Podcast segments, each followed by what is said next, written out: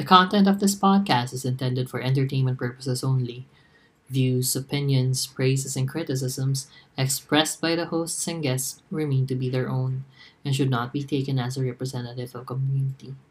Statements are and will remain to be subjective, so listen with an open mind. The hosts and creators are against the propagation of misinformation. Everything shared within the episode are limited only to information acquired by the hosts and guests at the time of recording, and are not absolute truths unless stated otherwise. The shippers can and will use admiration, flattery, criticism, and condemnation as they see fit. So listen with caution and feel free to agree or disagree in social media. Happy listening, and see you in the open seas. Hello mga ka-shippers! Ako nga pala yung coconut nut scented shampoo ni O L. And my delicious nut is not a nut. Ako si Shipper Rai from the Kokopangpan. Bini ka ba? Hoy! At ako naman si Shipper A na nagsasabing kung nakakabuntis ang sexual tension sa panonood ng Itsay, I'm an octomom. Rar, rar, rar. Hi, ako nga pala yung I G story na kunwari para sa lahat pero may pinapatamaan ka lang talaga. Super life. Ako naman, ang minsan kailangan mong masaktan para magising sa katotohanan. Super Kevin! I love the coconut. And I'm Super V P. Wala na siya nasabi. Wala na siyang nasabi. I just love the coconut. And you're listening to The Shippers! Yes! Uh, welcome to the show where we board the ship of love in all forms, sailing through the latest and greatest waves in the B L Cs. So let's get shipping because this week meron tayong unloading na magaganap sa... Yes. Ay, isa sa mga pinakamabigat, mm-hmm. pinaka, ano, emotionally stirring. Exhausting. Wow. Visual masterpiece. Right? Diba? Oo, it's a... yung mga sa reviews, gano'n. Visual masterpiece. Visual masterpiece. Shipper Rai. Oo. Yes, so mag-unload kami today ng I Told Sunset About You. Yeah. So, you. so it's I for short. Mm-hmm. Mm-hmm. Ready na ba? Ano mararamdaman natin? Ready na ba? Ready na ba? Mahirap parang mag-own cut. Parang nagsara na yung sugat, tapos bubuksan natin ulit. Actually, ako, oh, open pa. Proud siya doon. Open pa yung wounds ko. True. Kasi b- bilang na-delay siya sa pag-ano, no? Na-delay si Shipper Leaf sa pagnood ng finale. Oo. At saka, ano, feeling ko naman I made the right decision kasi nga, at least, saktong-sakto sa ano natin, sa unloading natin. True, true. Yeah. Saka ano, okay lang. I mean, for us, acceptable yun kasi you had to take the fall. Marami kang ibang pinanood. Muna. Sacrifice siya eh. Oo. Kaya pa nag-unloading tayo ng Why Love Why, abangan niya yan ah. Diba? Kasi iba, iba yung pain ng panonood ng mga ibang series sa pain na mararamdaman mo dito sa Itsay eh. Pero true, ano, true, true. Oh, same na painful pero different kind of pain. Actually, oo naman. Magkaibang level naman yung Itsay sa whatever shows ang babanggitin din. True, diba? So, pero uh, sige, simulan natin ang unloading. Gawin natin paatras. Magsimula tayo kung saan nagtapos ang lahat. Wow. Sa finale, uh, ano bang ano yung mga like pinaka-memorable parts of the finale for you? Ano yung um, pinagkapitan nyo talaga ng tunay? And uh, it's no spoiler naman na, 'di ba, na meron siyang season two. So parang mm. what will keep you holding on to I Told Sunset About You para mag-intay hanggang next year? Si Bas, charot. Well, uh-oh. Alam mo, oo. Mm-mm. Kailangan Bas, ng ano, yan. Kailangan ko ng mabibigay na kaligayahan kay Bas. Kailangan mahanap niya ang happiness mm-hmm. niya sa season two. Grabe no, like, uh, uh, may sinabi ba nga siya na ito yung C O L, yung first ever niya? First mm-hmm. love niya? Diba? The, mm. the, the, the, the trauma. Oo. Oo, the heartbreak and yung willingness niya to, ano, to experience that. Kasi mm. nga, he wants O L to be happy. Oo. Sobrang, ah, that so, scene, yung, Yung hinahatid siya, sorry, oo, yes. Yung hinahatid siya doon sa ano. Sa dock. Sa ano, sa, hindi, hindi, doon sa store nila. Ah, yung yeah. Kila, kila, ano. Oh my God. Uh-oh. What's, what's Uh-oh. his name? Si Te. Tete. Si Te. Oo. Mm-hmm. Nasa kotse pa lang eh, yung inaano na niya, yung, yung, inaano yung, niya yung, inaaninag. Inaano? Inaaninag na niya yung, inaano? Inaano. Ay, wala. Hindi umabot doon. Car fun pala. Charot. Oh. Oh my God. Hindi, ay parang, sinas, nasisense lang niya kung ano yung nararamdaman ni, ano, ni mm. O L as a person mm. who loves O L. Tapos nakikita niya na parang hindi siya happy. Give ay partida na nakapas nakapas nakapasan na siya noon, 'di ba? Mm. Yeah. Uh-oh. Kasi nga 'di ba yun yung pagse-celebrate niya. Oo, 'di ba? Celebrate na yun. Tapos sila kakain. True. Oo, tapos biglang doon niya hinatid. Siya pa yung pinaraya na niya, tapos doon pa niya inano. Hinatid pa niya, 'di ba naman din tanga. Charot. Ang sarap makakilala ng ganung klaseng tao sa buhay mo na ganung klaseng magmahal, na handang magparaya, 'di ba? Para mm. sa kaligayahan mo. Sana sana maraming ganun sa mundo. Char. Kasi ako, di, ganun kasi dito. Ay, totoo. We, B P. We. Talaga? And that's it for Super the unloading episode. So that's it for this episode. Thank you so much. Pero so nakarelate ka kay Bas? Ganun ba? Oo, in, in a sense. Oo. Wow. Kasi parang... Ano naman eh, alam mo na hindi hindi magiging super happy sa'yo yung person. 'Di ba? So parang mm-hmm. I'd rather you find your true happiness than to settle for for my happiness. To the point na ihahatid mo dun sa bahay, no? Oo, girl, 'di ba nga? And sagot ko nga, 'di ba, yung yung mahal ko, hindi yung may mahal sa'yo. 'Di ba? It, it comes back to that. Oo.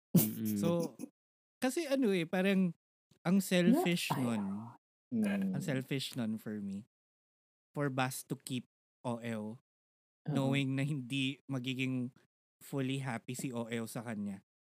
True. Oh, alam mo ba, kasama yan dun sa ano ko. Kasi diba nung nanonood ako, nagla-live tweet ako nung panonood ko. Parang defense mechanism ko yung pag-live tweet. Tapos kasama yung scene na yun dun sa ano ko, cry count. Kasi nakalimang iyak yata ako sa finale na to. Finale pa lang yun ah. Not counting ta ano. Oo, hindi pa yung hindi pa kasama yung ibang episode. So parang yon um sabi sabi ko noon. Ah, yung ano pangalan, 'di ba? Sinabi ko, ano ba to? Confession pa lang ni Bas, naiiyak na ako, eh, parang wala pa sa kalahati nung ano ng episode. Tapos yung scene na kino-confront ni Hoon si si Te. I mean, kino-confront. Uh, kung bakit oh, nagdidilig siya ng hala. Oo, oh, bakit nagdidilig kakaulan lang yeah. Gabi na. Gabi na. Tapos nung, ito yung weird na part, yung admission exam result. Di ko alam kung ba't ako umiyak dun sa part. No, medyo, ay, gets ko, gets ko. Yung, ano, ano, yung natanggap siya? Yung natanggap Actually, siya? Actually, yung lahat sila, yung scene na pinapakita uh-huh. na nag-aabang sila, yung anticipation, uh-huh. tapos ganyan. Mm-hmm. Di ko alam ba't ako naiyak dun sa part. Para siyang ano, para siyang release ng, ng pressure. Happy ano na ma-oo, parang tears na joy. It's uh-oh. like watching, ano, it's like watching, um, yung golden buzzer videos, ganyan. Oh, yeah. Ah, yeah. Oh, diba? Oh, oh, kala ko sabihin mo like watching porn, tapos naka-release. Sorry. Tapos may golden buzzer. Golden buzzer tayo. Yeah. Maraming mga golden yata yung iniisip mo, ha? Buzzer. Oh. Buzzer. Sorry, sorry. Anong golden sh- Ano, shower, like, shinower ni Te yung halaman. Oo, oh, oh, kasi diba, ano, oh. kaka, kaka, ano lang daw, kakaulan lang. Ang labo. Hindi, pero maganda yung moment na yun. Sobrang ganda yung moment na yun, nung um, nag-worry din si Te, na baka hindi rin siya, ano, isipin ng nanay niya, ganyan, diba? And, mm-hmm. um, nag-gets agad ni, nung kuya niya, na may pinagdadaanan si Te. So, na parang, ganun ganun dapat ang ano eh ganun dapat if you are um, Excuse me. Oh my God. If you are a sibling na in- iintindihin mo talaga siya and at the same time aalamin mo kung bakit and sobrang appreciate ko si Hoon doon kasi 'di ba binabalik na niya yung dapat yung ano tawag doon yung passbook yung inipon yung oh, passbook oh, oh. pero sabi hindi gamitin mo pa rin yan yeah. na all in pa rin yung kuya niya na naniniwala pa rin siya kay Te actually na, mas naiyak ako doon sa part ng ano Nun nga, nung mm. confrontation. Tapos, nakakatawa pa kasi sinabihan niya, ano ba yan, umiiyak ka na naman. Uh, actually, uh, which makes it a legit sibling scene. Kasi ba yung oh, yeah. mo, kahit na dadamahin ka, aaway na taawayin ka pa din. Oo. In fairness, sa support system ni Nate, saka ni, ni O L, Mm-hmm, no, pati na parents ni healthy, O L, no? Parehong healthy. Mm. Oo, and yung ano nila, yung like especially sa case ni Te, yung mga agam-agam niya of him not being accepted. Parang mm. yun na yung dala na ng society yun eh. Tapos mm. happy ako na at least pagdating sa family mismo. Hindi, hindi, hindi naman ganun. Which oh, I think oh, oh. is also a reflection ng kung ano meron tayo. Like, some families would say na okay sila na bex ka as long as, you know, nasa bahay. Pero pag nilabas mo na, syempre meron yung takot nila na baka mm-mm. yung ibang tao hindi as accepting as the family. Oo. So, mm-mm. ganda, ang ganda. Ang daming pwedeng sabihin sa series na to. Actually. So, ayun, sige, since ano nga, maraming ang pwedeng sabihin. I think ang dami kasing mga meaning mm. din talaga, like within every scene halos. Parang, kayo ano yung visual metaphor within the show na pinaka, naka-connect kayo? Like, if you were a visual metaphor, what would you be and why? Oh my God. Alam mo ako nag-type ng sagot niyan. Ay, nag- nag-type ng tanong niyan pero hindi ko alam kung anong sagot ko. Oh, it's a metaphor. Metaphor. Okay, ako, ako na, unahin ko na yung sagot ko. Uh, kasi, ito naisip ko naman na kagad siya. Like, the moment nabasa ko yung tanong, na, mm-hmm. alam ko na kung ano ako. Parang gano'n. Okay, oh, pwede wow. ka sa pageant. Diba? Okay. So, thank you for that wonderful question. um, pero yun sa akin, um, pinaka na-feel ko na tinamaan talaga ako visually is yung end yata ng episode four yun. Yun yung nagpaparinigan na sila sa Instagram. Uh, mm-hmm. Tapos, biglang, nung uh, na-convince na ni, ni Te yung sarili niya na, hindi, sige, kaya ko naman to. Ay, nag-aaral lang ako ulit, ganyan. I'll refresh everything. Tapos nung nakita niya yung libro niya na puro gupit, dun niya na, parang dun nag-sync sa kanya na shit, wala na akong resources. Shit, oo nga. Lahat ng review material ko, binigay ko, ginupit-gupit ko na yung libro ko. What do I have left? Tapos parang, shit, hindi lang yun dun eh, na parang, hindi na-realize ni, ni Te na nabigay niya yung buong sarili niya kay O L. Mm-hmm. Oo, exactly. Diba? Nang hindi niya na-realize. Tapos parang, dun, feeling ko mas masakit yun for Te kasi dun din niya na-gets na parang, shit, ganun ako katanga. Diba? Na parang, okay, kaya pala, kaya ako kayang mahalin ng taong to kasi kaya ko pala bigay yung buong sarili ko eh. But without me knowing, sobrang mm-hmm. stupid. Ganon. So parang wala, feeling ko lang ang galing nung nung nung storytelling dun sa part na yun. And ako ako yun, parang oh. butas-butas, kulang-kulang kasi lagi Ay. nagbibigay ng lahat. Charot. Mm-hmm. Yun totoo. Unloading ba natin to ng Itsay o unloading mo? Unloading V P. Personal issues. Oo, ano susunod bang maubusan ako? Inter- Intervention ko pala. Ano yan, Shiver A? Sa akin yung sobrang powerful na scene with the bra. Oh. Na ilang beses siyang pinakita sa iba't ibang episodes ng iba't ibang ng way. way. Meron dun sa dun sa girl na yung sa yeah. purple bra niya. Tapos si mm. si O L na humaharap sa salamin, sinuot yung red na bra. Tinitingnan niya yung sarili yeah. niya, pinost pa niya. Parang ako kasi, parang growing up din. Growing up. Uh, ang friend ko talaga is the mirror. Kasi kinakausap ko siya sin Tito Boy. Mm. Charot. Mali. Mm. Um, Pasto ka din. Kinakausap ko yung sarili ko sa salamin. Parang way ko yun before kung paano ko paano paano kinikilala 'yung sarili ko. Nag ina-exp- doon ako nag-express ng kahit na anong mga sarili. Pero wala pang social media noon para i-post ko 'yung mm. sarili ko. Kinakausap ko 'yung sarili ko sa salamin, but salamin ako kinakausap ko 'yung sarili ko. It helps me. Yeah. And until mm. now, minsan kinakausap ko 'yung sarili ko. Kamusta ka? Ganyan chat. Kasi nabuti. Sasagot. Bago mo today. Pero yun, yung ano, yung sa bra na ina-explore niya yung sarili niya in front of the mirror, kinikilala niya and ini-embrace niya. Actually, that moment parang feeling ko ini-embrace na niya yung sarili niya. Nang without yeah, thinking yeah. the ex- um exterior factor, external factor. Mhm. Oo. Actually, ako naman, ah, sorry, sorry. ay go, go, go. May ah, addition, may i-add ka. Ano lang, quick fun fact lang. Kasi apparently yung bra scene na yun, hindi it's yun not, yung sinulat uh, nila. Yeah. It was really parang lalabas si O L sa night market tapos he sees uh, girls in makeup. Tapos mm. bibili siya ng lipstick for his own. Ooh. Tapos, eh, nung nandun na sila to shoot, sarado pala yung market. Yes, so they uh, they went to the bra. Tapos dun lang din nila na, parang dun lang din daw nila na-realize na naging symbolic pala talaga yung yung bra, yeah, dun sa struggle. Oh. Yeah, pigo better nga nag na ganun ginawa, nasa kwarto na lang din niya yung bra kasi parang very personal kesa. Tsaka iya, yeah, nare-relate ko siya dun sa scene na nilamas ni Te yung mm. uh, mm. yung chest mm. ni ano. Uh, na parang medyo yeah, tahi-tahi siya. Na-shoot na nila yon before nila ma-decidean yung bra. Tapos dun nga lang uh, nila na-gets na parang utatahi siya dun. Galing. Actually, no. Galing, no? Saan in-explain na, yan? Good job po. Saan ah? in-explain? Doon sa documentary. Docu. Oh. Docu. Ah. Mm-hmm. So, yun. So, ako naman, bilang in-intro ko na siya kanina, yung coconut. Actually, ano siya, hindi lang siya isang scene. It's a recurring, mm-hmm. ano, diba? It's a recurring thing. Uh, pinaka-favorite ko na scene was nung ano, nung parang may nag-flip na switch kay Te and nagustuhan niya yung amoy ng ano? Yeah, yeah, ng buko. buko.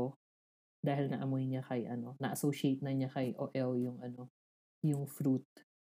So, minomol na niya. Oo, oo. Hindi, O L. But that, before that, mas naha, mas na, mas kinilig ako dun sa pag-realize niya. Yung paglamutak niya nung coconut, medyo, sige. Hindi ko bad, pero sige, import, important naman yung scene, oo. Yun, tapos until dun sa dulo, sa ending, na ano, girl, gabi naman sa metaphor, kailangan talaga magbitbit ka ng tatlong buko, diba? sa back, sa, bag, sa backpack ko, mo. Ano to? Pero it was a metaphor din, diba? Kasi mm. as they go up, nag-unload sila ng ano. Yeah. Nag-unload din sila. Actually, shippers din sila. Charot.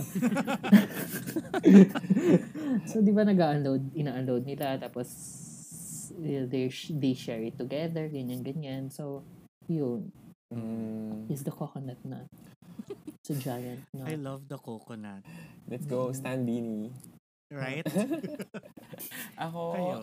um, hindi ko sure if this counts as a metaphor, but Um, yung scene na nakikita ni uh, nakita ni Te na ginawa ni O L lahat ng ginagawa nila with Bass. Yung yung umakyat ay yung nag first step na with the left foot, ganyan. Basta yung uh-oh. Everything that they talk about. Kasi I think ano siya, parang legit siyang nangyayari sa totoong buhay na 'di ba may mga may mga nakaka-date ka or let's say mga ex na parang um siguro mga years down the line or something, marirealize, ay makikita mo na lang na, oh, ano, dinala ni ganito si ganyan sa favorite spot niyo dati or sa kung saan kayo maraming memories. Kung or minsan, hindi na kailangan ng years. Three-month diba? Rule, ganyan. Oo. Or ano, pag na-associate mo na yung isang tao sa, ano, sa playlist, sa music, ganyan, tapos biglang favorite na nila, favorite na nung current nila, yung parang ganun. Mm-hmm. So, ano lang, I, I just find it Um, relatable kasi there are times na ganun talaga yung mangyayari. Whether we like it or not, let's hmm. say nasa okay na relationship tayo right now, pero um, may mangyayari ganyan. Mangyayari at mangyayari talaga siya na um, you'll associate that kind of memory with the person. And at the same time, yung person na yun, malilimutan niya na, ah, siya pa yung nagturo nito sa akin. Sa ano. Tapos ma- hmm. unconsciously, maituturo na niya sa iba. So parang, ang dami ng feels. Oh. Oo. Diba? Ang ano nun? Kasi parang minsan nga yung uh, yung habit or kahit quirk lang ng partner mo yes. na na-adapt mo tapos parang i-carry it along with you kahit wala na kayo. Mm-hmm. Then, so you pass mm-hmm. it to somebody else. Oo. Oh, oh. Tsaka ano siya, parang yung na-feel ko doon, parang ano, yung parang quote na parang maybe some people, parang you just meet them or be in a relationship with them to make them better for the next person. Mm-hmm. Parang gano'n. Ang bigat. So, basta yung lahat. True. Ikaw, Shipper Kev. Ako, kasi nung ano, na-appreciate ko yung metaphor of the sunset. Ewan ko napansin nyo, pero kasi tinanong ko rin yun nung, anong, nung after naman noon, ah, paano siya naging I Told Sunset? Parang ano yung connect nung sunset. And then when when I thought about it, actually, lahat ng sunset scenes, nandun silang dalawa. I mean, silang dalawa yung, yung focal point. Like for example, sa dulo, yung sunset dun, di ba, yung, yung, yung, yung nag-aminan sila na I'll be your boyfriend, ganyan. Tapos dun sa mga ibang episodes, yung Um, yung nagtat, nagha, naghahabulan sa, sa first episode, yung nag-uusap sila, nung naging okay sila, medyo pa-sunset din yun eh. Dun sa, nung naging okay na sila, nung nag-usap sila. And then, uh, na-realize ko din, halos pa-sunset na rin yun sa may, episode four ba yun? Yung nakalutang sila sa sea. Tapos yung naglalandian na sila, so ano na bang mangyayari sa ating dalawa? O yung nag-kiss sila. Pa-sunset na yung paggabi na rin siya eh. So parang, so na-appreciate ko na yung sunset serves as a pivot or as a turning point in every episode na nandun sila. So dun talaga ako parang, ha, okay, gets ko na. Kaya siya, kaya siya, well, ako yun. Kaya, kaya siya naging I Told Sunset About You kasi doon lahat nangyayari ng ano, ng conflict or doon nangyayari lahat ng saya within that time frame of the sunset. Yun. Actually, yung kulay niya sa buong series, eh, sa buong ano, ep, sa lahat ng episodes, mm-hmm. kulay sunset mm-hmm. din siya eh. Medyo warm, yeah. kalmado. Oo, no? Ganun. Tsaka kita mo yung kulay, yung contrast nila. Like, for example, pag medyo red-orange, si Oeo yun.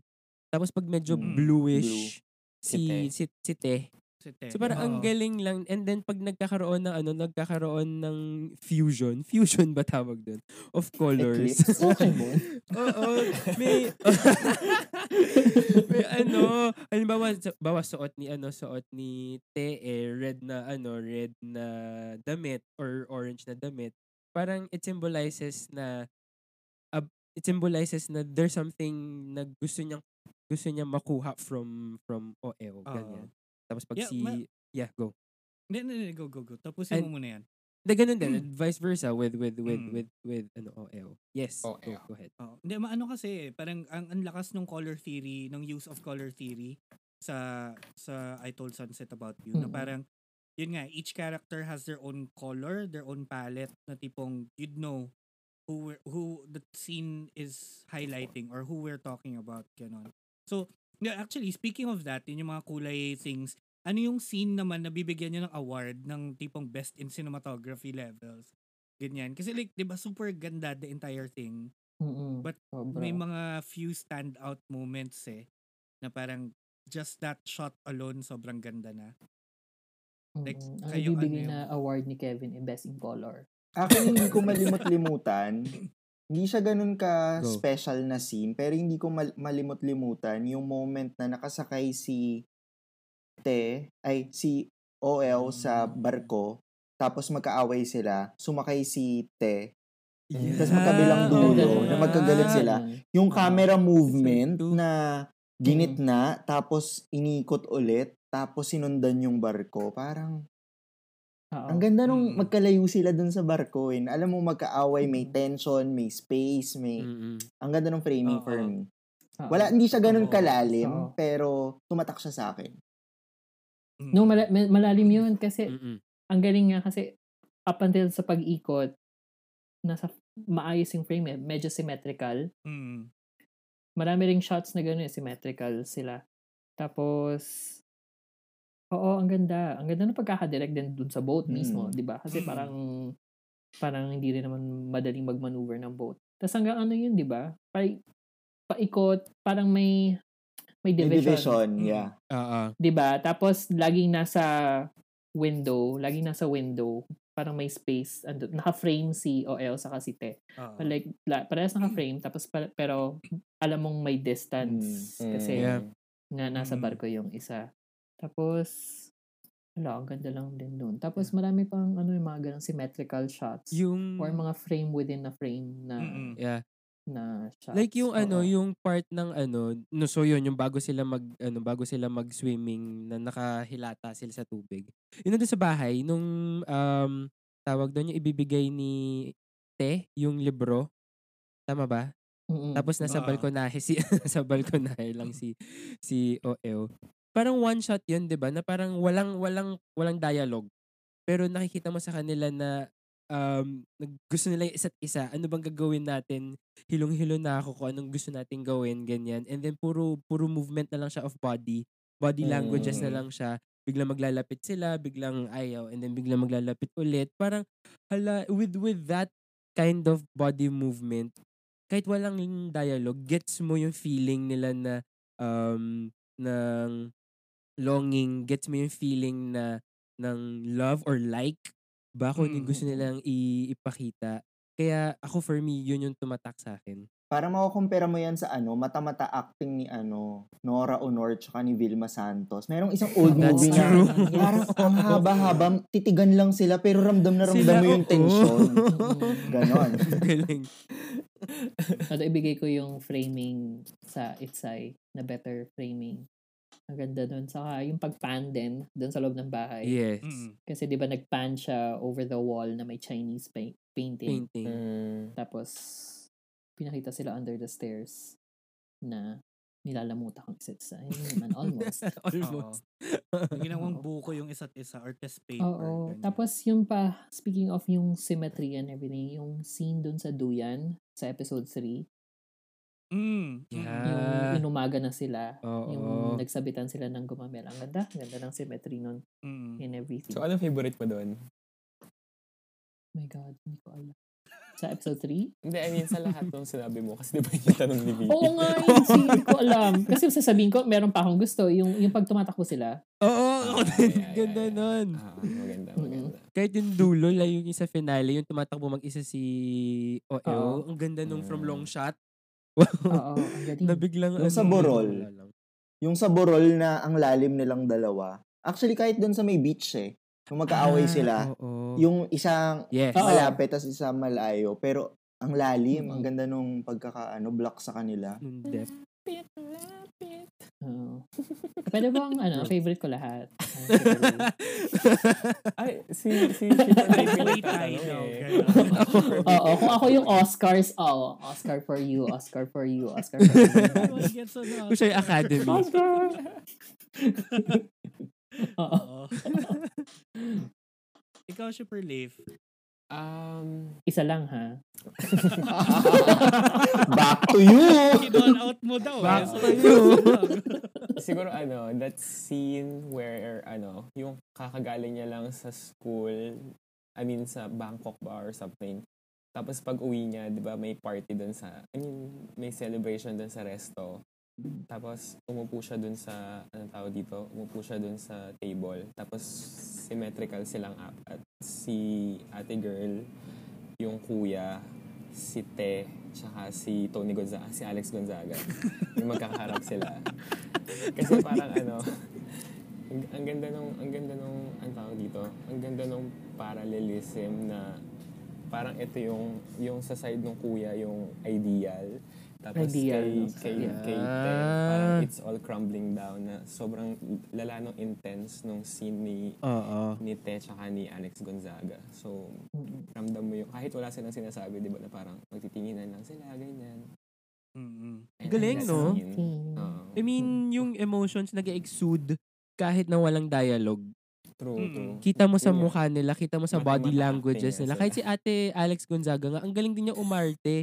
Especially dun sa last episode, na na-realize nyo ba na kaya rin meron, balik ako, mabalik lang ako dun sa Bulaklak, dun dito sa, na, pinain, di ba nag-paint siya? Yes, yes. Dun drawing niya si ano, si si Te. Kaya meron pa rin siyang Bulaklak dito. It symbolizes na, ha, mahal pa rin pala niya si ano, si Te. But willing yeah. din sa siya. Sa may dibdib din ba yun? Oo, sa may dibdib.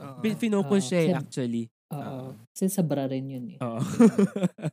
So, yun. So, parang tama nga rin na, ano, no, na si ate Alex Gonzaga. Yun na talaga yung pangalan niya. Ganun ah, din si siya as a person. Hindi lang pala si Bass. Yung ganun na, okay, fine, willing din ako to let go yun of you. Yung nagparaya. Oo. Mm-hmm. Ang ganda. Diba?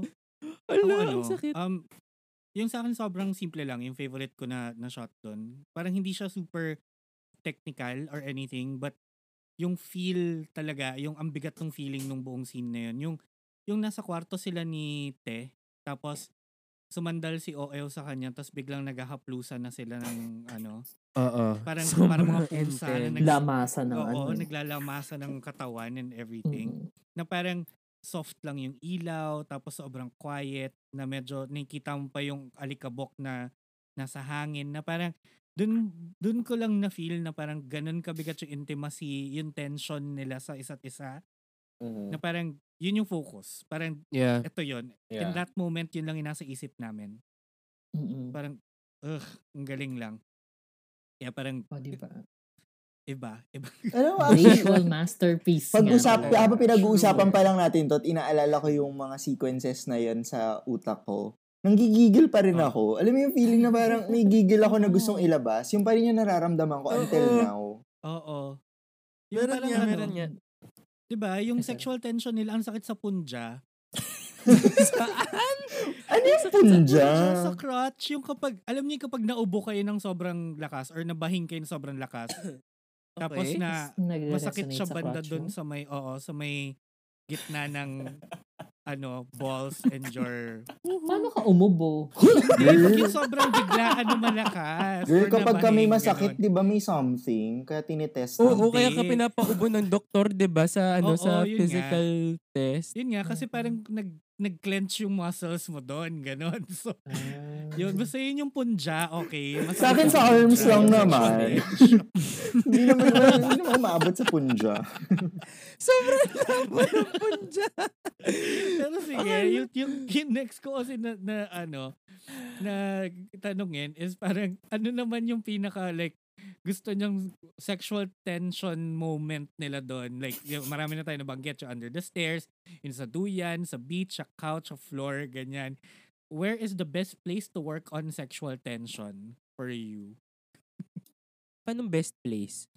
Sorry, paanong best place to work on? Parang kung alin doon sa mga scenes na yun, yung ano, yung gusto namin. Pinaka-okay ka makipagbembang. Oo, oo. Ikaw mismo, saan mo gusto? Oo, like ikaw. Dun sa duyan. Parang nakahilo yun. Ang hirap. Ang hirap. Oh, sa best place. Uh-oh. Ako sa kwarto. Sa kwarto. Paano kung rough, paano kung rough play pa kayo sa duyan? Mm-hmm. Oo. Hmm. Diba? Ako sa ano, under the stairs.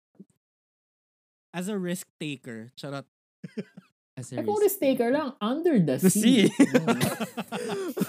May pating ka bang kasama? Kaya ayoko, ayun nga, kaya ayoko sa beach or like under the sea. Makati, girl, magaspang. Mm. Under the sea? Underwater? Hindi. Sis, maalat Makati. Yung tubig. Oo, maalat yung tubig. Salty water. Maalat, hindi Makati. Ito tayo sa maalat. Magkaiba yun. Magkaiba yun. Wait, maalat, yung sa akin, hindi siya between the two characters, yung sexual tension na ano. Pero yung tension na tinatouch ni Te yung sarili niya, habang yung kuya-hun niya ay natutulog sa tabi niya. Yes. At nakatintig siya dun sa litrato sa pader. Medyo, mm, hindi ko alam kung paano siya i-explain, pero may something yung eksena na yun. Ako yung eksena na yun, gusto kong paluin mo kami. Ha? Yung kuya mo lang dyan! Tutulog lang! May kasama ka! This, pero parang same vibe siya nung, ano, nung, nung binembang ni Timothy Chalamet yung pitch sa ano sa sa Call Me By Your Name. Oo. Parang ganun yung nakuha kong vibe dun sa scene na yun. Oo. Kasi parang dun sa coconut yung ginagawa niya. Alam mo, pwede na talaga silang bumuo ng fruit salad, no? Sino kaya yung next na gagawa niyan sa sa prutas? Sana sa durian nila gawin. Actually. Yung bawo. Yung buong blender daw. Yung sa test. Teka, concern ko yung baho eh, no, hindi yung sakit. Pwede naman pero masarap ang durian, ha? Question. Masarap ang durian. Oh, na nilagay mo doon? Na nilagay mo doon, Kevin? Hindi, hindi naman. No. Yes, not yet. Oh, not yet. Not yet. Wait, Shipper A. Yes, Shipper A. Go, sorry. May, may question lang ako dun sa ano test paper scene. Bakit nga ba niya ginawa yun? Kasi yung sulat. Kasi naubusan na siya ng buko. Hindi. Yung yung ballpen kasi, coconut. Ah, so inaamoy niya si ano? Oo. Inaamoy niya si O L. Inaamoy niya si O L. Mm-mm. Yes. Diba? Or baka may test paper fetish siya. Gusto niya. Gusto niya amoy ng recycled paper. Oo, oh, pero di ba ang baho no? Di ba nung high school or nung college? Oh, oh. Di ba recycled yung paper yung ginagamit? Na oo, ang baho mm-hmm. kaya no. Oh well, arte ba tayo? Anong diba? Nakakain natin? O may coconut naman daw. Oh, pero sige, doon na tayo sa pen. Doon na tayo sa mas seryoso na question. So, di ba uh, parang hindi nga daw clean-name uh, daw ha, like spo- ano, okay. Disclaimer lang, hindi daw siya clean-name as B L, di ba? It's mm. more of a coming-of-age film. It's just so happens, it it's it's about two boys, basically. But kayo, ano sa tingin nyo? Is it coming-of-age? Is it B L? Is it both? Parang, should there be definitions? Ako, I think, oh, go. Sige. Pag-isipan oh, ko muna. Let's both think. Oh. Actually, yun galing sa tingin. Wala sa patigil. um, ako, I think, um, it's a B L, pero not in a traditional sense. Um, I would consider it parang an evolution of the genre kung saan you can mix it with other genres. Mm. Which is nangyayari naman sa media natin ngayon. Pero of all the B Ls na napanood ko kasi, ito yung talagang kitik sa bunga pagdating sa coming of age. Mm. Kasi talagang they really go through that phase. Cycle. Oo. Na ano, growing pains. Basically, sabi ko before nga, growing pains. Na yung hindi mo ma-analyze yung yung, yung confusion na nakukuha mo from from ano from from developing feelings mm. with someone. Daman-dama yung scene na ano yung yung branga with O E O. Tapos pa salit-salit sila ng scenes oh ni ni Te na nagkakaroon din ng confusion. Yeah. Sobrang yun for me yun yung coming of age emerald mm. doon nag doon nag-peak yung B L yung B L naman when it comes to ano yung yung the usual na pinapanood natin parang kung tutuusin sa ilang scenes lang din siya lumalabas yeah okay or yeah. Kasi ako oh, like yung kilig yung kilig it's not something na constant sa ano eh mm. sa show eh. May kilig scenes mm. pero ang um, nangibabaw for me was the ano yung yung yung yung yun, coming of age yeah, yun, uh, yeah. Uh, yeah true ako naman whatever. Agree ako doon kasi parang feeling ko ano nga siya eh, it could be both eh. Mm-hmm. It could be an evolution of the genre, it could also be like a true coming of age film na you know na just so happens it's you know it you don't need to segregate the genre itself mm-hmm. Mm-hmm. Na parang tungkol din naman siya doon eh and parang it could pass as a B L hindi lang siya yung formula. Diba? Not your usual formula. Oo. It's... Which is a good thing. Mm-hmm. Diba? Yep. Mm-hmm. Which makes yun, it different. Kayo. Ako, I agree. Um, actually, it can be both. Um, pero, nasurpass na kasi niya kung ano yung usual B L na ano na napapanood natin eh. Aside from the mm-hmm. things na estudyante sila, pero, wala kang character doon na nagpapatawa. Wala yung side characters mo doon nakakatulong. Hindi sila nakakabigat. I mean, hindi sila perfect characters, may mga flaws sila. Pero it advances mm, the characters itself oh, in the so story. So parang sa akin uh-oh. Mm-hmm. Ano nga ulit ito? Anong charot ka ulit? Kung coming of age siya or B L siya. Pero speaking of, then sa sinabi nga ni ni ni Shipper A, kasi di ba marami na ring B L ngayon yung ano yung nag-involve ng family mm-hmm. yeah. Yeah. members. Mm. Kasi usually may usually maraming B L na parang set in school tapos doon lang hindi na hindi na lumabas doon mm-hmm. or kung lalabas lang parang one or two scenes lang ganyan. Yeah. Ito talagang involved yung family. Mm-hmm. Kasi kasi nga yun din yung yung the kids are making major decisions then in their lives. Mm-hmm. Bukod sa confusion ng feelings.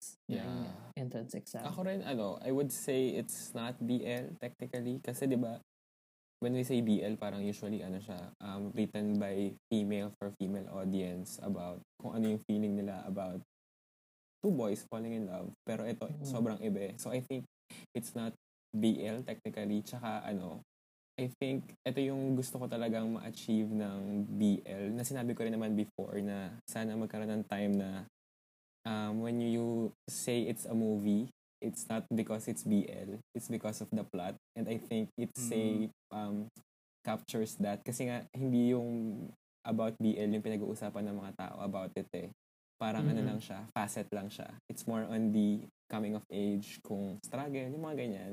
So, mas natutuwa ako na people are debating if it's B L or not. Kasi at least, alam mo, nag-evolve nga. Like what you guys said, nag-evolve yung genre na hindi lang siya basta, ah, okay, ano to eh, about dalawang back packs na ganyan. Mm, walang ganyan, problematic ganyan. Girlfriend, ganyan, diba? Oo. Oh. True. True. Walang problematic director. Eme, mm. go. Literally movie, movie-like siya, no? Kasi nga, yeah. each episode is ano, an hour. seventy plus Mm. seventy plus minutes Oo. Saka yeah. ano, parang, for for a B L ha, parang masyado siyang masakit sa feelings. Diba? Yeah, exactly. Ilang, pa, ilang beses tayo pinaiyak ng, ng series na to, I think. And again, hindi, and again, hindi lang dahil sa Saya. heartbreak. Uh, hindi, lang, hindi lang dahil uh, sa uh, ano yeah. sa relationship nilang dalawa. Uh, kundi pati kanila personal experience mo. Kasi siya. Di ba mm. nga si Shippers uh-huh. naiyak doon sa ano, yung college exam. Nyo, college exam, di ba? Oo. Nostalgic. Di ba? A- ako din, naiyak din ako doon sa nanay, yung parang part na sinabi niya na paano na yung mga pangarap oh, mo. Yun yes. yun, yung part na yun. So, ano mo? Oh, the best yun. Si Pokwang. Love Pokwang. Mommy Pokwang. Galing, no? Cinema as in, no? Intense nun. Oo, na daw in Star Cinema pala to. In partnership yeah. with. Oo. Ikaw, Shipper Kev. Sorry. I, I, ano ko lang, i-establish ko lang yung question. So, yun, like, ano yung mga scenes na pinaka nagpaiyak sa inyo? Gano'ng karaming luha na ang binuhos nyo dito? Like, ilang ilang bote ng Coke? Or in this case, R C?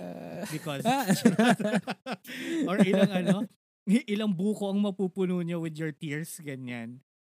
Kasi, ang dami, daming nakakaiyak. Uh, eh. Sa akin na, actually, hindi ako okay. umiyak. Wala akong, parang wala akong maalalang umiyak talaga ako, pero na-bother ako.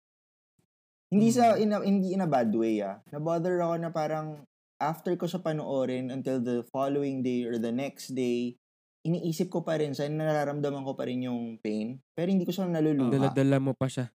Dala mo yung emotions. Uh, uh, pero hindi ko siya naluluha. Bigat niya. Ang lala, mm-hmm. di ba naging baggage mo siya mm-hmm. eh. Medyo, hindi ako nakakapasok na mm, sa school. Sana makatulong tong unloading. Uh, internal kasi yung ako, pain nila, di ba? Sobrang internal yeah, lahat. Sobra.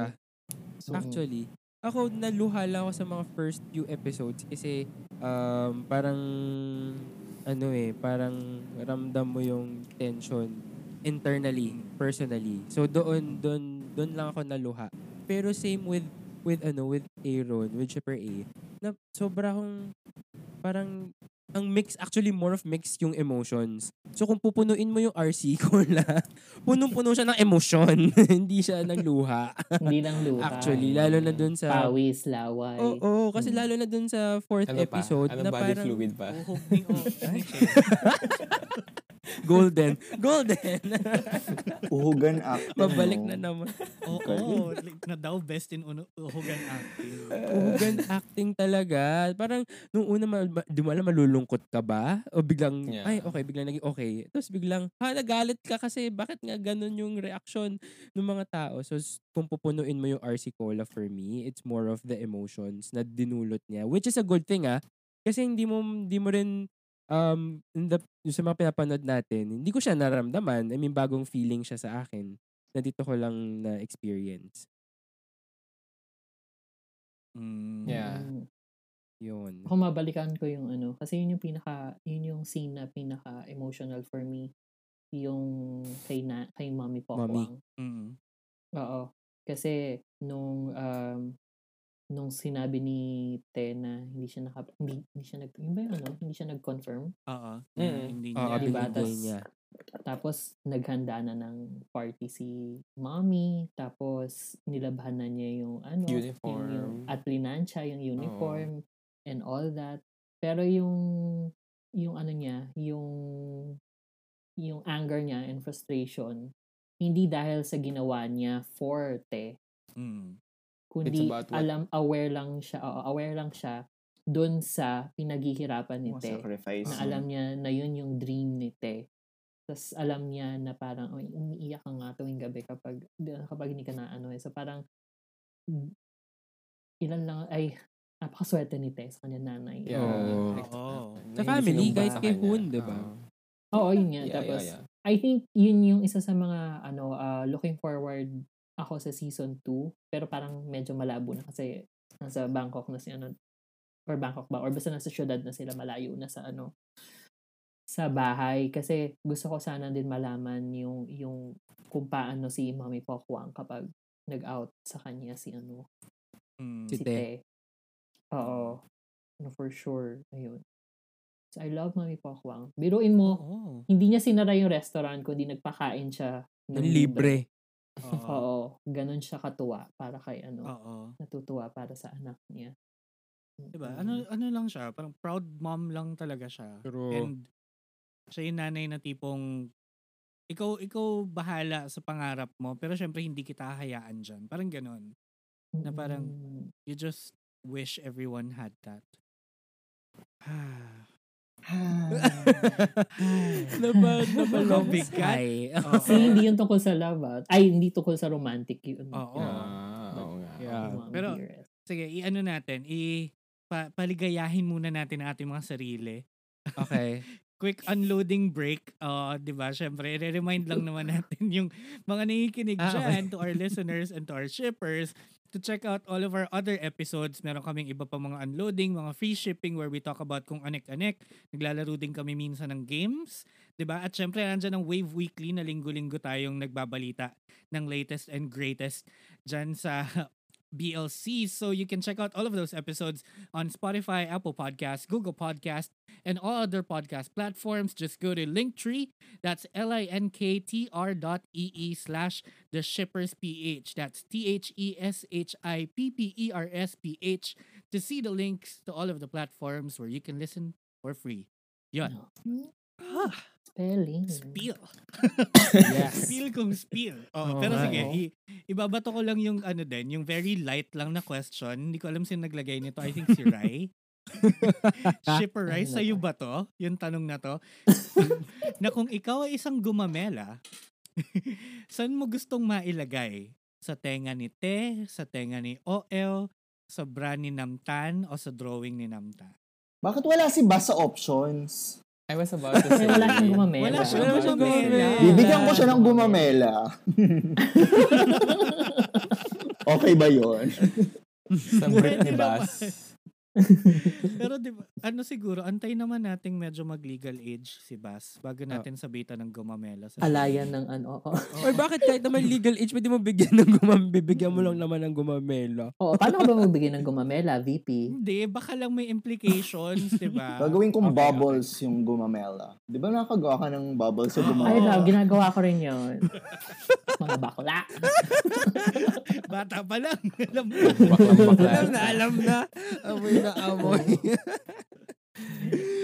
Oo. Kung di mo isasabit sa tenga, gagawa ka ng bubbles. Or both. Gawin mo both. Or so, ano yung choices? Ano ulit yung choices?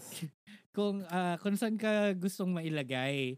Sa tenga, tenga. Ni Te, sa tenga ni O L, sa bra ni Namtan, o sa drawing ni Namtan. Sige, for context, ah. Kasi feeling ko, ako hab, ako lang to, pero yung feeling ko with the gumamela, it symbolizes the love or the like.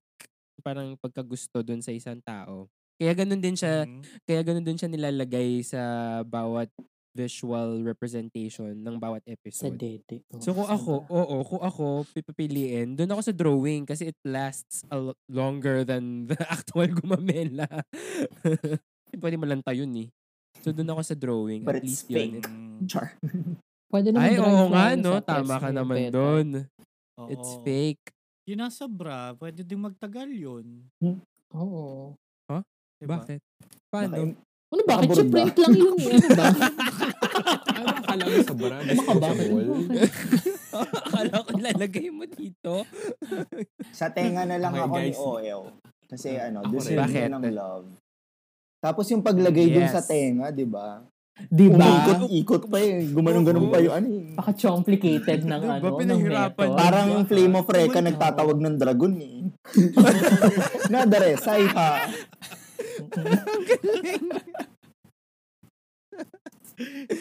Pero totoo kasi, oh, mm-hmm. kayo, shipper guy, shipper life, saan kayo kasi o, ano din, tenga ni O L. For, pero ako, for the reason na mas gusto ko si Secret kaysa kay Billkin.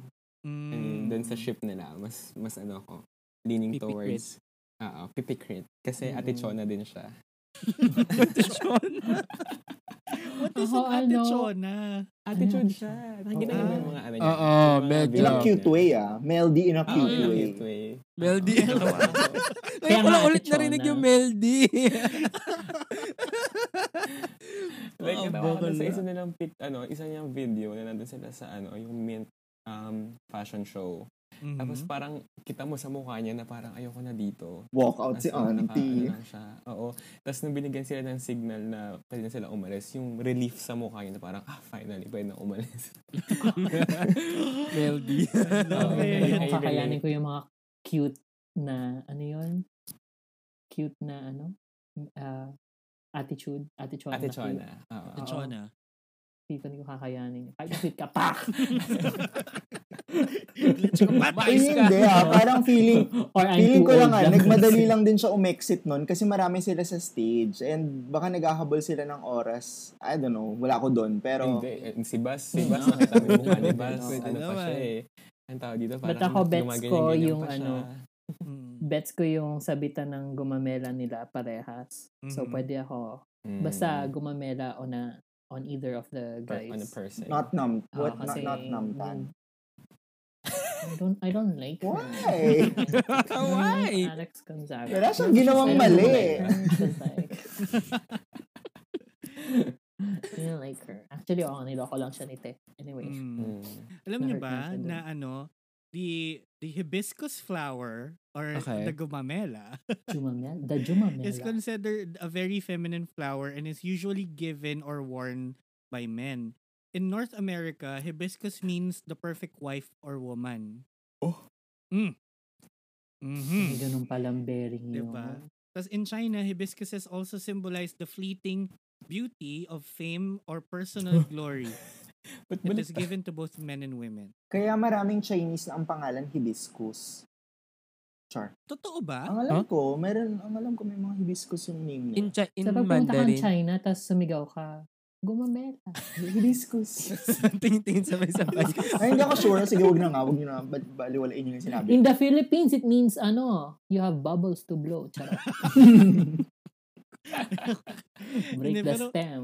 Like, kasi kanina habang habang hinihimay nyo lang yung sa gumamela, na natripan ko lang siya i-Google search. So yun ang sabi ng Google.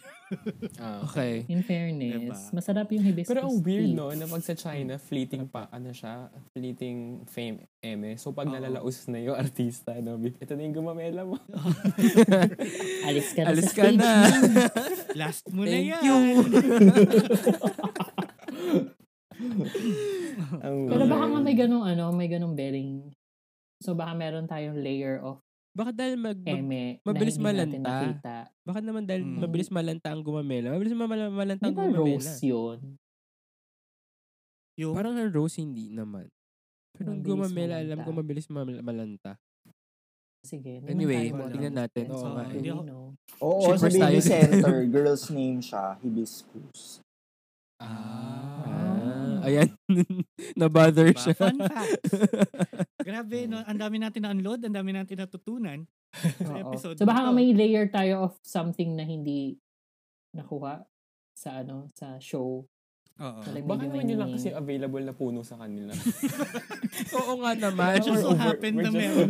Gumamela lang meron dito. Paano na yun? Sige, yan na lang. Yan na lang. Kesa naman santan, girl. Oh. Alam ka naman buko yung ilagay mo sa tenga. Diba? Exactly. Oh, pero, sige. Um, since malapit na rin tayo magtapos, no? Nandito na tayo sa last question of this set. Um, kasi, uh, syempre, parang we've raved about the show for weeks and ngayon na nag-unload tayo, ano yung isang bagay naman na pinakaayaw nyo about the series? Or, you know, whether it's the story, the, ano, the characters, whatever, up to you. Ayan, sige, go right. Perfect it is. Go right, go. Kating-kating magsagot. Oo nga, go. Ever since naman yung sinabi mo naman yan eh. Oo. Uh, inconsistent. Oo, hindi naman pangit yung scoring, but like inconsistent siya for me. Mm-hmm. Kasi um, marami sa mga scores niya kapag kunyari, ano lang, eme-eme lang yung scene, hindi ano, hindi churo, hindi hindi heavy or hindi sad or hindi confrontational. Mm. Yung ano niya, usually para mga mellow, acoustic, stripped down na music, di ba? So yun na, appreciate ko yun. Kasi nga, laid back, beach vibes, chururut, ganun yung ano niya, scoring niya. Tapos, pag may mga scenes, kunyari may confrontation or kapag may may something controversial-ish na may mangyayari, sobrang ano, yung sobrang mag-amped up yung yung mood ng scoring na parang nagiging thriller. Mm-hmm. Yung uh. feels niya. Parang, for example, yung yung pumunta siya sa city, Bangkok nga ba? Tapos, para mag-confirm. Mm-hmm. Tapos, ano nangyari? Ate? May missing na seat, di ba? Ah, tapos, ano, biglang nag-play sila ng parang ominous na na music. Tapos may dumat may dumating na ano, na babae, siya, siya na yung kukuha ng seat. Feeling ko tuloy parang kukunin ni Teo yung pencil sa saksak na dun sa ano. Kasi ganun yung ano nung ano yeah. nung scoring, oh, no. Very thriller. Oo. Pero oh. di ba hindi ba siya nagdadagdag ng tension? Tuyo na parang walang darating, walang darating, mapaka, makakapasok si O E O. Parang yun. No, there's there's tension and then there's tension. Na, suspense. Ano? Oh, hypertension. Diba? Parang sobra yung... yung oo, uh, parang medyo too, too much lang din for me. Okay. Wow. Gets, so, gets. Lang naman. That's it. Although, kasi parang ng mga first few episodes, I already heard yung kay Rai nga na ano, comment niya about the scoring. So, I tried to punahin yung scoring, pero I failed. Mm-hmm. Hindi ko siya talaga napansin at all. As in, hindi ko naramdaman yung scoring. Pero meron din akong narinig sa mga from prod people na parang magandang isang scoring, masasabi mong successful yung pagsascore sa isang pelikula or film pag hindi mo siya naramdaman. And aware na oh, ako yeah. na na may ganun ng comment from other people na ano, pero hindi ko pa rin, sinusubukan ko ano yun, pero hindi, wala akong maalala or masyadong ma- maano dun sa scoring. So, I don't know mm-hmm. kung successful siya or not for me. Baka masyado kang engrossed dun sa story. Maybe. Oh, okay. Care baka. About, uh, sino nagsabi sa akin na parang since ang background nga ng stories nila revolves around Chinese, Chinese. Theater. Uh-uh. So, parang baka extravagant din. So, parang it's something na connected doon. Mm-hmm. I think uh-uh. nasabi yun nung first time nating pinanood yung mm-hmm. uh-uh. let's say, uh-uh. yeah. Uh-uh. Pero wala, hindi, hindi sa akin nag-translate as that. Eh, sobrang nasobrahan lang ah. din talaga. Uh-uh. Although may ako ano na- din ha, may, sorry, ma- mas, masingit ko lang.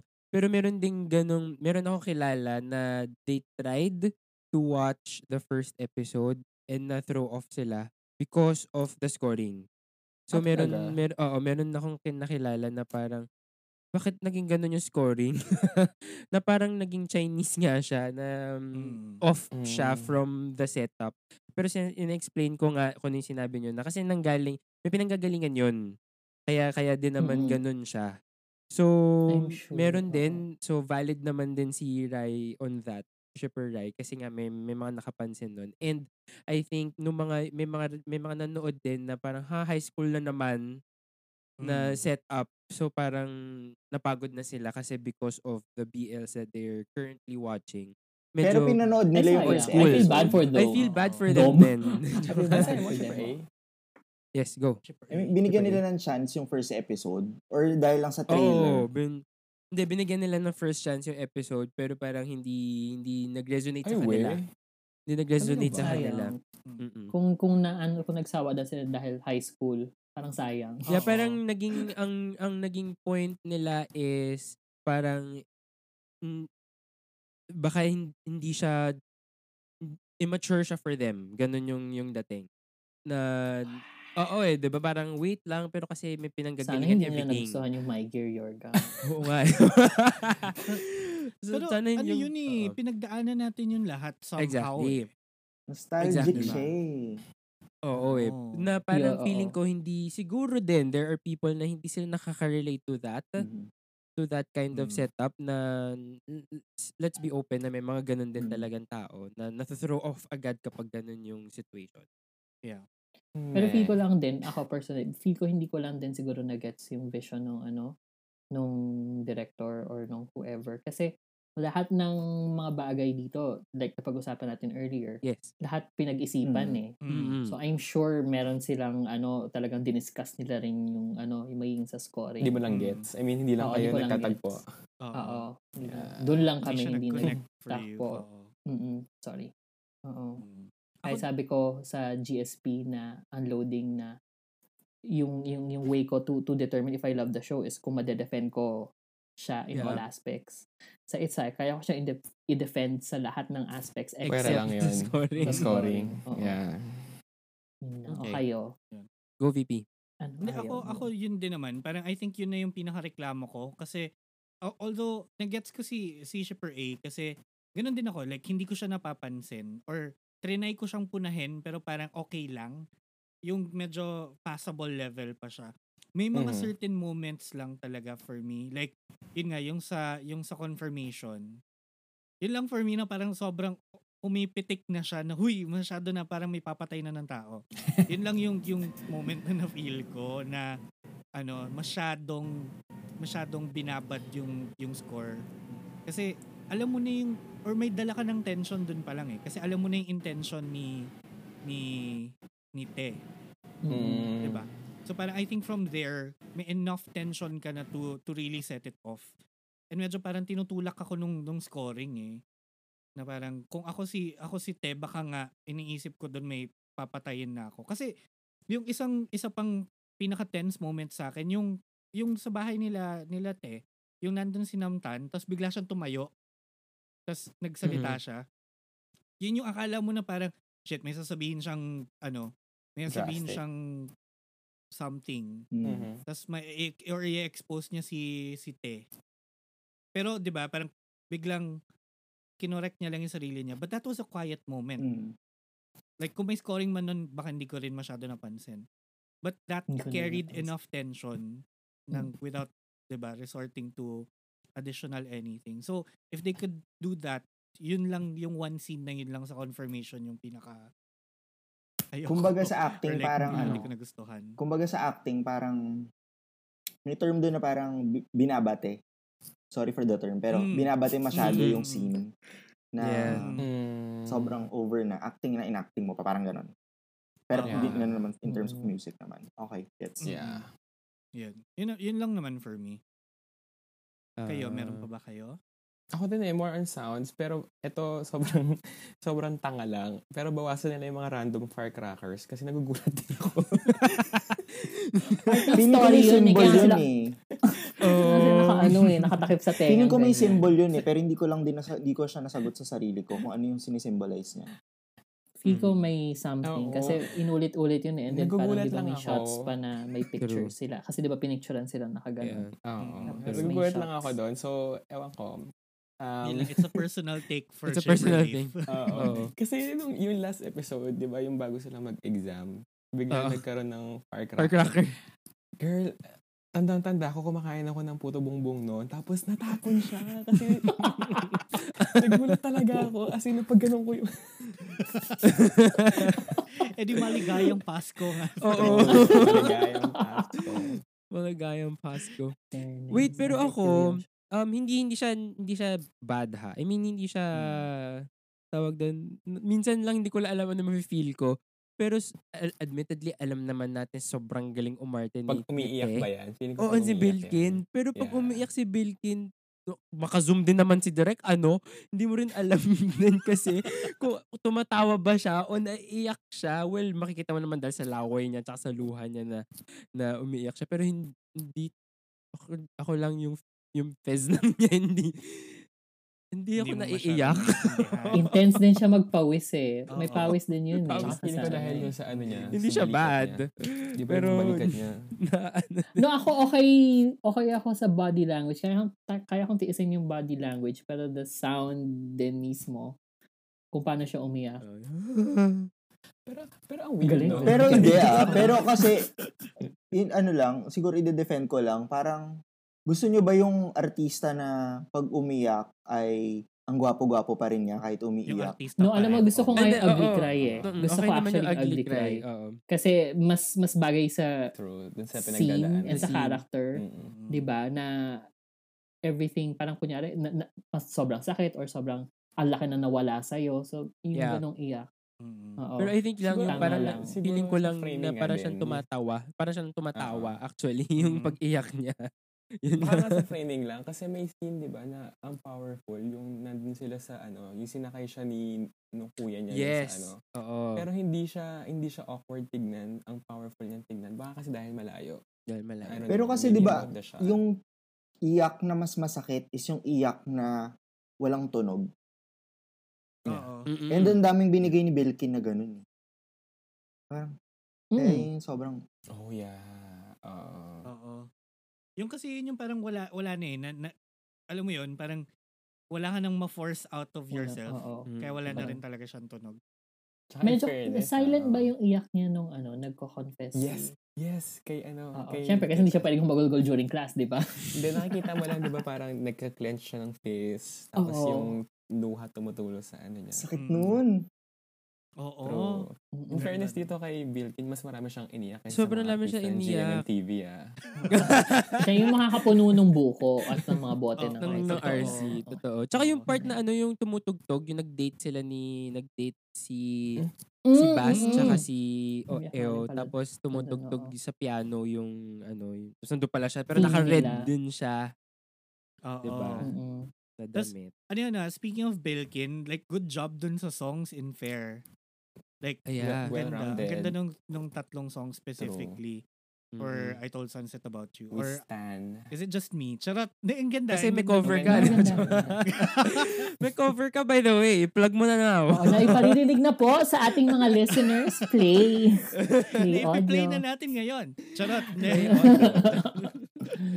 Na ako nag nagalingan ako. Parang ang yep. ganda. Uh, actor singer levels. Like hindi siya yung tipong um I'm not pointing fingers to anyone in particular ha. Pero hindi siya yung tipong parang okay, umarting bida ng series, pakantahin natin sa kanya yung theme song. Uh, hindi kasi parang uh, legit maraming, na maraming maraming maraming ganoon eh. Oh, maraming talagang ganoon. Oo. And I'm not saying that is a bad thing ha, but uh, what I'm saying lang talaga is like iba yung talent level nitong ni Billkin. Mm. Kung ano, kung may i-cover na O P M si Billkin, anong gusto mong i-cover niya? And wala dito na bang pag-ibig? Jaya ba yun? Jaya. Oo, Jaya. Jaya. Uy, gusto ka raw isang kuya mo ba? Diba? Hindi ko kaya niya eh. So if ever itagalize man yung ano, yung I Told Sunset About You, please, pakantahin natin si Billkin ng wala na bang pag-ibig. In fairness sa'yo ha, ang galing mo rin sumagot ha, nasagot mo agad yun, yung tanong na yun. Meron ka na talaga in mind. Hindi, sabi rin sa'yo, pang-pasin. Kay O L, ano papakanta mo? Ha? Kay, kay Crit, ano papakanta mo? Kay Crit? Kumakanta ba siya? Kung kakanta siya. Coconut ng bini. Ayun yun ang kaba. Itod si Guevara. Di makatulog sa gabi sa kaiisip. Ah, kaiisip. Eh, kay Bass, anong ibibi- ano papakanta nyo kay Bass? K Z Tandingan, girl. Mahal ko. Tama yun. Ate K Z, pasok. Or ano, Dota o ako. Charot. Si Alex. Yung si Alex, charot. Ano yung kanta ni Alex? Gaganyahin niya yung TikTok. Na ano, katabi niya si, katabi niya si Te. Yung hiram ng asawa mo.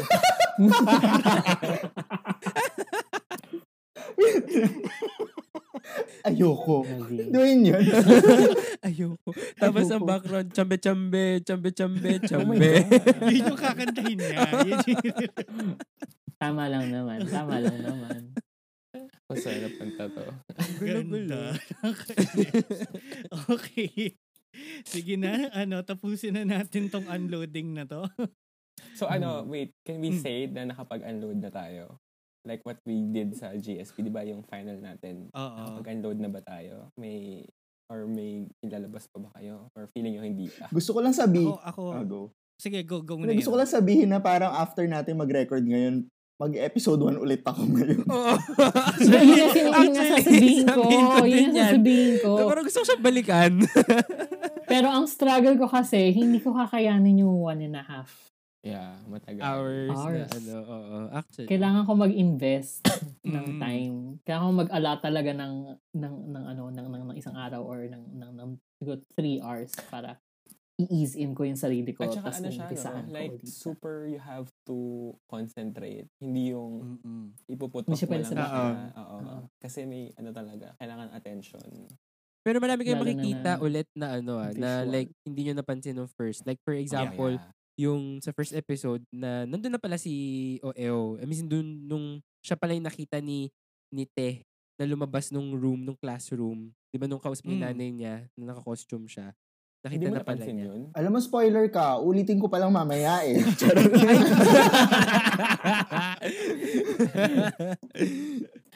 Ayun. Yeah. Ayun. So marami na napapalit. Feeling ko naka, ano, nakapag-unload naman ako enough. Mm. Kasi kumbaga, na, nakaka-joke na nga ako about it eh. Na parang, yeah. pwede ko na siyang pagtawanan. But definitely, gusto ko siyang ulitin for for the sake mm. of reloading. Mm. oh, reloading. Natin, reloading. After unloading, we reload. We reload. Yung iba, kayo, okay. nakapag-unload. Mm. Na. Ikaw, V P, na-unload mo na ba yung sarili mo? Yung ikaw. yung ikaw. Feeling ko kasabay ng episode na to yung pag-unload. So, okay na ako. Handa na magmahal ulit. Charot! Okay. Yun pala yun. Joke lang. Joke lang po. May pandemya. Hello. So, for all of our listeners, tweet nyo lang kami kung gusto nyo ang ano. Uh, uh, at the Shippers. Shippers that's N T H E S H I P P E R S P H Tapos gamitin po natin ang hashtag na hashtag Sailaway Shipper Kev. Maraming salamat po. Akala ko anong hashtag. Tawagin yung attention ni Shipper V P. yeah. yeah. Siguro ano, more, siguro kaya madali sa atin sabihin na nakapag-unload tayo kasi may season two. Mm-hmm. I mean, sure tayo. Actually. May season two, no? Mm-hmm. Unlike yung G S P na hindi tayo sure. Yeah. Actually, oo. Parang kayang bumitaw kasi alam yeah. nating may sasalo ulit. Yeah. So, oh. yun guys. Oh, March twenty-first, nag-iiyakan ulit tayo. Oo, excited na ako. Okay na ba, B B? For bass. Oo. Excited na me for bass. Yeah. Speaking of bass, no, so magpapaalam na tayo pero we will do things differently. Kasi wow. medyo related pa rin sa um, I Told Sunset About You, yung closing natin. So, yung closing natin is ano yung um, advice natin sa favorite baby boy natin na si Bas mm. when we close the show. Okay. Shit, kailangan pa mag, ano, mag-isip. Charot. Paano ba to? Pero okay na, no? Sige, simulan ah. ko na. Handa na ba kayong mamaalam sa... So, I Told Sunset About You para sa ngayon. Sige. Yes. Oh, okay. So, yun. Um, yes. So, ating mga listeners at shippers dyan out there, thank you so much for listening. Isang napakaganda, napaka-productive, at napaka, um, releasing, ganun. Kung ano man yan, basta yun. na, Parang na, sumuka yun. na episode to ng Unloading for I Told Sunset About You at ako ang inyong shipper na si V P at Bas, ang advice ko lang sa'yo ay kung wala silang lahat dyan, nandito lang ako. Oh. ah. Wow. Pag, pag eighteen ka na, kasi it's, it's the Himas Remas. Himas Rehas for me eh. Ako naman, ang advice ko sa'yo, Bas, marami dyang options, options, options. Nag-iintay lang sila sa'yo. At um, ako naman si Shipper Dave, Bas, sinasabi ko lang na may kotse din ako, kaya ko rin mag-drive. So, pag napagod ka, you know what to do. Hashtag Bantay Bata. Ako. Ako naman, Bas, ako si Shipper A na nag-a-advise sa'yo ng bata ka pa, marami pang pwedeng mangyari sa'yo na matututo ka. Yung pain na nararamdaman mo ngayon, i-embrace mo yan dahil yung pain na yan ang magdadala sa'yo sa isang mas magandang lugar kung saan ka sasaya. Yun lang. Aww. Oh, gusto kong ulitin yung akin. Embrace the pain. Yun lang. Embrace the pain. Oo, at ako naman si Shippers at wala akong payo actually kay Bas. Gusto ko lang siyang bigyan ng isang mahigpit na yakap. As a friend. Oo, yun lamang. Yakap lang. No words, just love. Charay. Platonic. Okay. Sige. Until next year, kung pwede ng ano. Oo, pag pwede na. Mga bandang March. That's it for the, ano, for this Bastard account. Actually, Bastard account. Maligayang Basko. Maligayang Basko! See you guys again next time. Bye! Paalam! Basko na naman. Okay na. Shipper Kev, nag-hang siya. Stop na, stop na.